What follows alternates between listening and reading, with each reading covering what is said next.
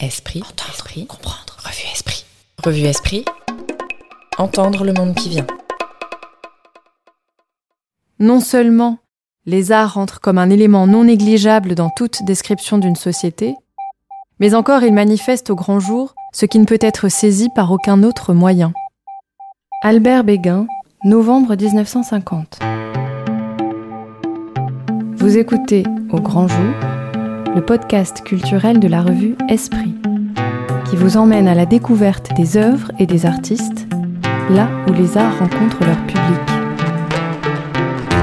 Dans cet épisode, entre Kinshasa et Paris, Joël Ubrecht nous emmène à la découverte de Muzungu et d'autres œuvres outils conçues par Franck Lebovici et Julien Serossi autour de la Cour pénale internationale. Qu'est-ce qu'on est censé faire après avoir une analyse Ah bah, si vous avez fait une recherche sur un thème, c'était quoi le thème? L'attaque et un témoin, plus 61, qui parle de se cacher, de comment s'est Ah passé oui. l'attaque. Une fois que vous avez rassemblé suffisamment de documents, il faut essayer de construire un discours sur ces documents, les lire un petit peu, les réfléchir entre vous et essayer de restituer quelque chose. Si le procès Eichmann, qui s'est tenu à Jérusalem dans les années 60, euh, occupe aujourd'hui une place majeure dans notre connaissance de la Shoah et notre imaginaire culturel, c'est parce que, au-delà de son jugement, des historiens, des philosophes, des écrivains, des cinéastes, euh, Annette Vivorka, Henri Rousseau, Joseph Kessel, Anna Arendt, bien sûr, Léo Hurwitz, ont travaillé sur ce procès, nous l'ont donné à voir autrement. Les procès sont faits par des juristes, mais ils ne sont pas faits que pour les juristes. Or, qui aujourd'hui, à part justement quelques juristes, gardent la mémoire ou connaissent vraiment la teneur des audiences des procès qui se sont tenus devant le tribunal pénal international pour le Rwanda, pour l'ex-Yougoslavie ou ceux qui se tiennent aujourd'hui devant la Cour pénale internationale? La justice ne doit pas seulement être rendue, elle doit aussi être vue. C'est une formule très connue à fondement de la création de programmes de sensibilisation, mais encore faut-il savoir voir ce que l'on voit, pour reprendre la célèbre formule de Charles Péguy, et justement mieux voir, voir plus, à l'aide de l'expérience et des pratiques artistiques, c'est ce que s'emploie à faire depuis bientôt dix ans un sociologue et un artiste, Julien Serroussi et Franck Lebovici, créateurs ensemble d'une quinzaine de dispositifs qui ont été euh, rassemblés dans un livre, Muzungu à la CPI, édité aux éditions Beaux-Arts de euh, Paris, euh, paru au mois de décembre 2023, et à l'occasion d'expositions récemment en République démocratique du Congo, à Kinshasa, auparavant à la Cour pénale internationale, ainsi que dans divers lieux d'art, mais aussi du monde du droit et de la recherche scientifique. Réunir ces mondes, les faire dialoguer, c'est tout l'enjeu de ces œuvres-outils forgées par Franck Lebovici et Julien Serossi.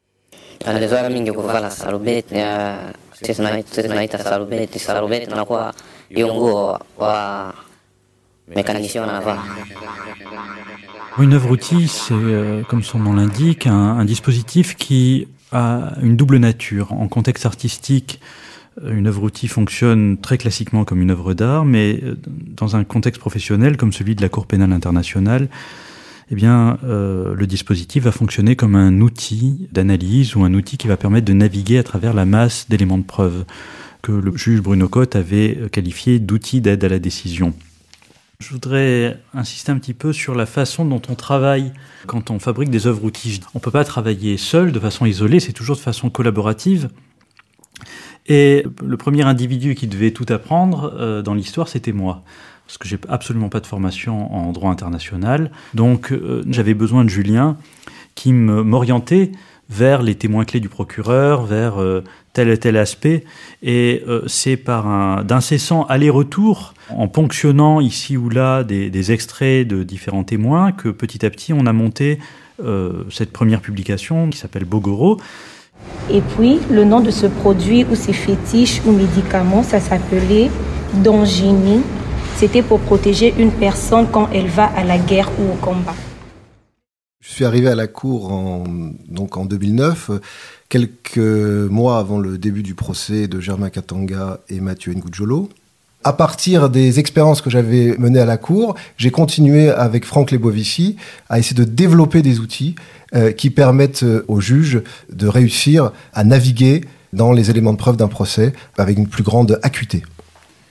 Alors, pour le premier dispositif visuel, cette fois-ci, qu'on a fait, qui s'appelle Muzungu, euh, on est parti euh, de questions très concrètes, à savoir comment les juges manipulaient au quotidien les éléments de preuve, à quelle matérialité ils avaient affaire. Et euh, les questions qu'on s'est posées avec Julien étaient des questions qui viennent plutôt des arts visuels, à savoir comment faire en sorte que les juges puissent avoir une vision panoramique de tous ces matériaux, une vision synoptique, quels gestes de montage il faudrait réaliser pour qu'ils puissent les voir différemment? Si vous voulez, on est parti de l'hypothèse que euh, si ces éléments de preuve sont organisés différemment spatialement, si on les scénographie d'une certaine façon dans l'espace de travail différemment, eh bien les juges les regarderont différemment, ils les liront différemment, et donc ils jugeront différemment. On part donc d'une certaine façon de ce que les sciences sociales appellent des workplace studies, une étude en fait des, manières de travailler quotidiennes, ordinaires, pour essayer de construire à partir de là euh, des dispositifs qui permettent de modifier les gestes de manipulation de ces éléments de preuve.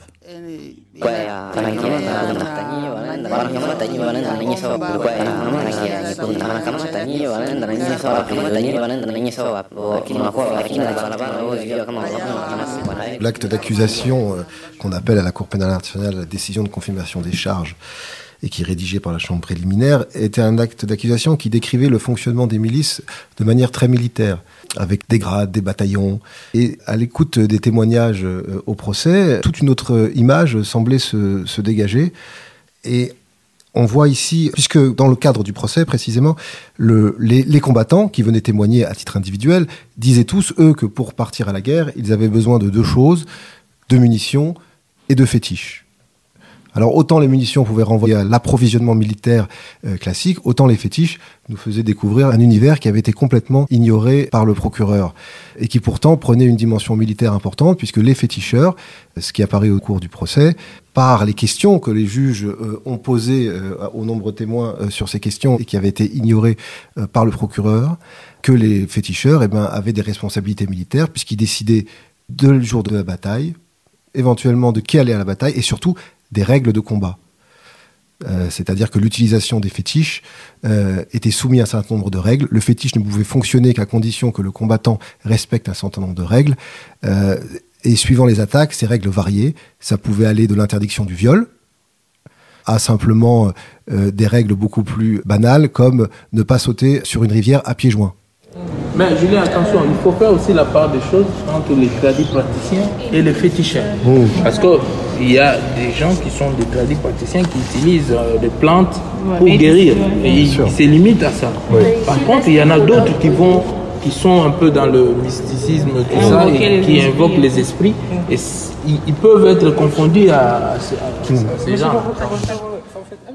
Donc, euh, en fonction des attaques, les féticheurs pouvaient euh, moduler le comportement des attaquants, ce qui nous a semblé quelque chose de particulièrement fort du point de vue euh, euh, juridique et d'incrimination de la responsabilité. Alors, notre avis, euh, Franck et à moi, c'est que si ça n'a pas été vu par les juges de la chambre préliminaire qui ont rédigé l'acte d'accusation, voire par le procureur qui a présenté les preuves, c'est parce qu'il leur manquait justement peut-être des outils transversaux.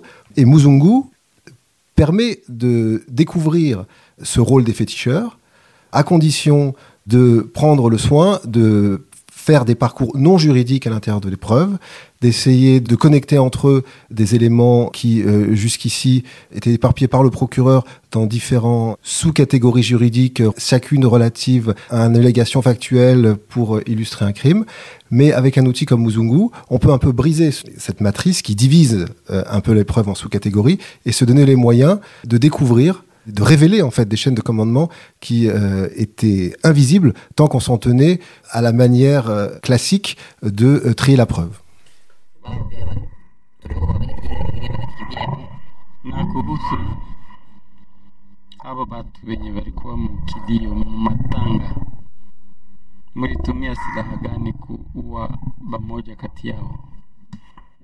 Je vais parler aussi un peu du lien entre le livre Bogoro et le livre Muzungu à la CPI Pour moi, je dirais que le livre Bogoro est un livre qui recense les problèmes un peu, en particulier les problèmes d'incompréhension culturelle entre la cour euh, et les témoins toute une autre série de problèmes aussi qui sont plus liés à la manière dont la Cour euh, fonctionne et dans lequel je n'entrerai pas ici. Alors que Muzungu à la CPI est un livre, si on devait les, contraster, est un livre plus de solutions. Et chaque outil propose différents euh, moyens de résoudre ces problèmes d'incompréhension culturelle, que ce soit en s'attaquant à la crédibilité des témoins, à la production du contexte. La crédibilité des témoins, euh, c'est évidemment un enjeu clé euh, dans des procès euh, qui reposent sur une preuve documentaire assez pauvre, hein, mais pour lequel il reste des témoins victimes, des, insiders, des, anciens membres des, groupes qui viennent apporter leur témoignage à la cour, mais dont il est parfois difficile de mesurer la fiabilité. Alors vous proposez un dispositif qui s'appelle un effet Rashomon, euh, pouvez-vous nous expliquer comment fonctionne ce dispositif et ce qu'il permet euh, d'apporter? Alors, chacun des dispositifs a un titre euh, qui renvoie à un, geste ou une manière de faire, disons en art, en poésie, éventuellement en, chorégraphie ou en sciences sociales et en sciences humaines. Tout à l'heure, Muzungu a renvoyé au geste un peu, je dirais, de l'historien autrichien Abi Warburg puisqu'il proposait, à travers la, masse d'éléments de preuve, euh, des modes de connectivité, des modes de, rapprochement ou de montage les uns avec les autres par un système de codes couleurs et de mots-clés. Là, pour Rashomon, c'est évidemment une référence à la nouvelle de Akutagawa et qui a été ensuite euh, adaptée en film par Kurosawa, qui s'appelait Rashomon.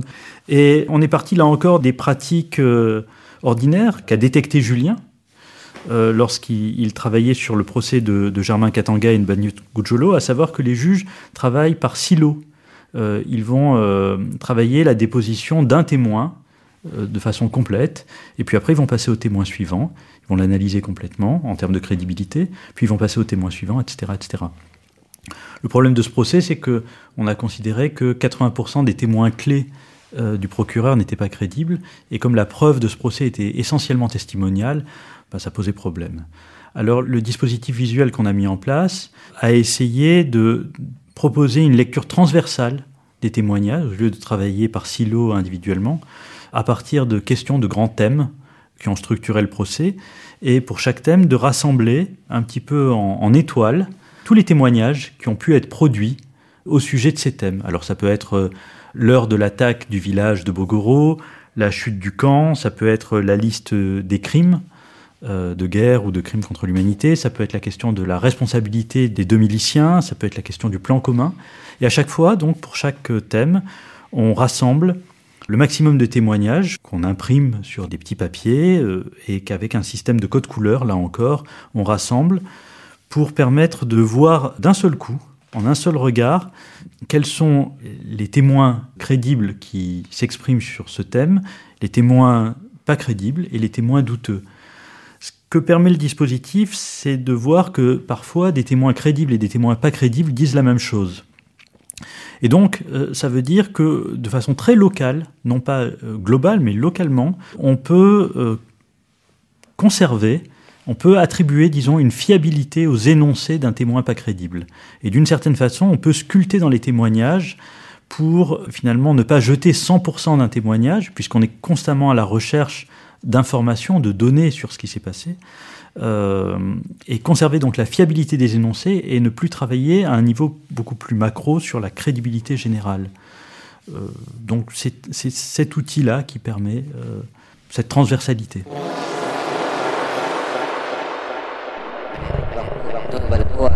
Il y avait des moments où on était très bien qu'on pensait que tout était normal. Ce n'est qu'après coup qu'on se rendait compte que la situation était anormale.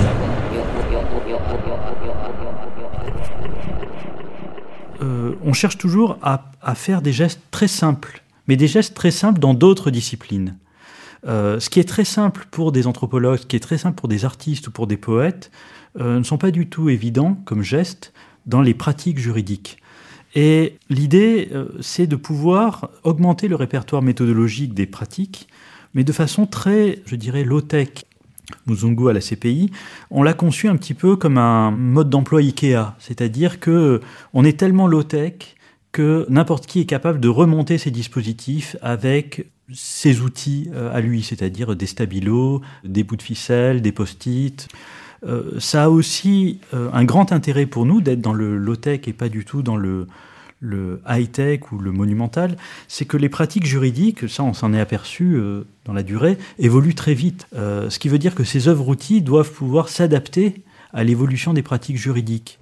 Oui, ça existe. Moi, par exemple, euh, j'ai quitté mon Walika et par moto et je suis passé par Massif dans une zone où il y avait des rebelles. On m'a capturé. Après échange avec leur chef, il m'a ramené chez lui. Excusez-moi, on tirait des gens qui mouraient à mes côtés, mais moi, ça, ça, ne m'atteignait pas. On pourrait se poser la question de savoir comment un sociologue et un artiste peuvent réussir à brancher des dispositifs à l'intérieur d'un monde juridique extrêmement codifié, avec des règles de procédure, qui demandent au contraire des décisions judiciaires pour être implémentées. Ben, en réalité, on s'attaque à un problème euh, qui est le problème de la délibération. Et la délibération euh, entre juges euh, est quelque chose qui est très peu codifié juridiquement. Elle est laissée à la discrétion des juges. Donc on travaille aussi sur l'infralégal. C'est-à-dire que tous nos dispositifs peuvent être adoptés à droit constant. Ils sont immédiatement utilisables par un juge dans un nouveau procès, ce qui rend ces outils saisissables.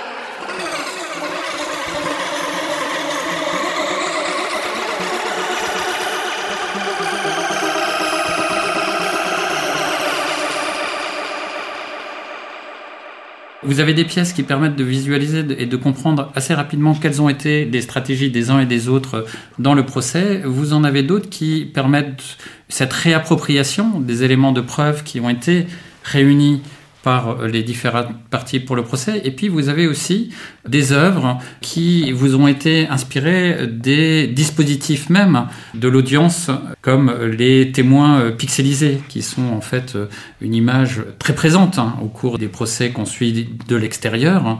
Est-ce que euh, vous pouvez revenir aussi sur euh, ce type d'œuvre et quels enjeux y recouvrent, les témoins pixelisés? Oui, les témoins pixelisés, c'est une des œuvres en termes d'objets, une des plus impressionnantes du projet, puisque c'est un ensemble de quatre vitraux. Euh, taille humaine, hein, qui pour chacun d'entre eux reprennent les images de pixelisation des témoins alors, pourquoi les témoins sont pixelisés? C'est parce que un certain nombre d'entre eux sont menacés par le fait qu'ils témoignent à la cour, et du coup leur identité est cachée euh, au public, leur voix est déformée et euh, leur image est euh, pixelisée afin qu'on ne puisse pas les reconnaître. Donc les vitraux sont là pour représenter cette tension qui existe à l'intérieur de la cour entre à la fois sa mission première qui est d'avoir des débats publics, euh, puisque le droit doit être rendu euh, publiquement, et en même temps cette obligation euh, de protéger les témoins qui prennent le risque de parfois témoigner contre les insiders, par exemple, les, personnes qui ont eux-mêmes leur ont donné les ordres de, tuer. ou des victimes qui risqueraient de subir des menaces supplémentaires de, par des groupes qui sont encore actifs.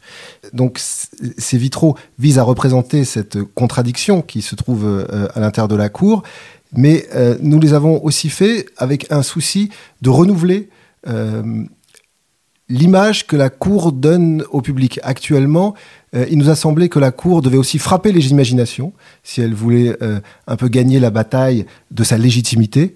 qu'elle ne pouvait pas se contenter de réussir à devenir crédible uniquement par des jugements et par des procédures judiciaires, surtout qu'on voit bien les résultats de la Cour sont pour l'instant pas à la hauteur des attentes.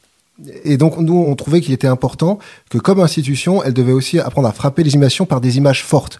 Et on trouvait que les vitraux remettaient le témoin au centre du travail de la cour, et que du coup, ces vitraux pouvaient servir à donner une représentation de la justice immédiatement perceptible par les communautés concernées, les gens qui suivent le procès, en tout cas beaucoup plus perceptible que le simple euh, logo actuel de la balance de la justice, qui est au contraire plutôt un des symboles un peu usés euh, euh, de la justice. Et donc on voulait un peu renouveler la symbolique judiciaire en fait. Je, pourrais compléter, en, alors sans, faire un cours d'histoire de l'art, quand on regarde au Moyen Âge ou disons à la Renaissance, les commandes publiques que fait l'Église aux artistes en leur demandant en gros de fabriquer de l'imagerie biblique pour que le bon peuple qui ne sait pas nécessairement lire soit capable de comprendre ce que c'est que une annonciation, une crucifixion, etc. C'est un outil, disons, d'éducation qui passe à travers ces peintures et ces vitraux. Et là, euh, bah, comme disait Julien, euh, l'idée de fabriquer de l'imagerie pour ce que c'est l'image, la justice internationale, ça nous semblait aussi indispensable. Mais il n'y a pas que cette euh, question qu'on pourrait qualifier de communication. Hein. Il y a aussi que les pratiques artistiques qui sont incluses dans les médiums permettent de poser des questions aux éléments de preuve que aucune autre méthode aurait pu soulever pour corroborer un peu, pour essayer de confirmer l'hypothèse de chef euh, Lendou, même si on sait il y avait des enfants, parce que voilà, ça c'est quand même un gosse. mais on s'est dit peut-être aussi le chef a raison, il y avait des Lendou de petite taille. Mais malheureusement, on n'a pas trouvé euh, des photos. Bon, lui, on ne sait pas s'il est de petite taille. En parcourant euh, le livre Mozungu à la CPI, on comprend que la salle d'audience n'est pas seulement le lieu de confrontation entre euh, la thèse de l'accusation et la thèse de la défense, mais qu'elle est aussi un lieu de confrontation, ou sinon de confrontation de, de coprésence de euh, différentes cultures, euh, de différentes cultures juridiques, de différentes cultures sociales. celle de, des juges n'est évidemment pas la même que celle des témoins qui viennent de République démocratique du, du, Congo, hein, et celle de différentes cultures professionnelles, hein, celle donc des sociologues, des artistes, des juristes euh, et c'est euh, l'ensemble de, ces cultures que euh, le livre Muzungu à la CPI, d'une certaine manière, met en scène, hein, puisqu'il s'agit bien, par, le, dispositif même hein, de l'exposition, d'une forme de mise en scène qui permet aux juristes de leur proposer une autre manière de travailler, qui permet au public non juriste de comprendre ce qu'a été le procès et des éléments de preuve euh, de l'affaire du procès et euh, d'aller au-delà d'une approche purement euh, pénale de la justice.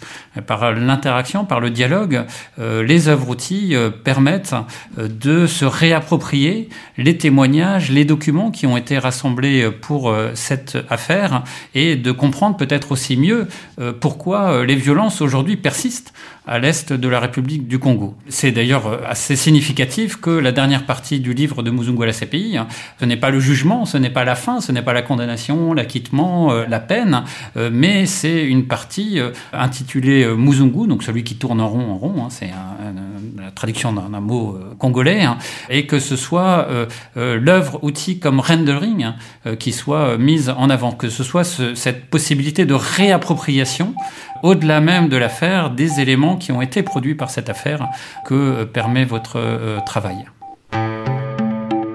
C'était Au grand jour, un podcast de la revue Esprit, réalisé avec le soutien de la fondation Gulbenkian. Préparation Joël Ubrecht. Réalisation Léobardo Arango. Esprit est une revue indépendante pour la soutenir, abonnez-vous.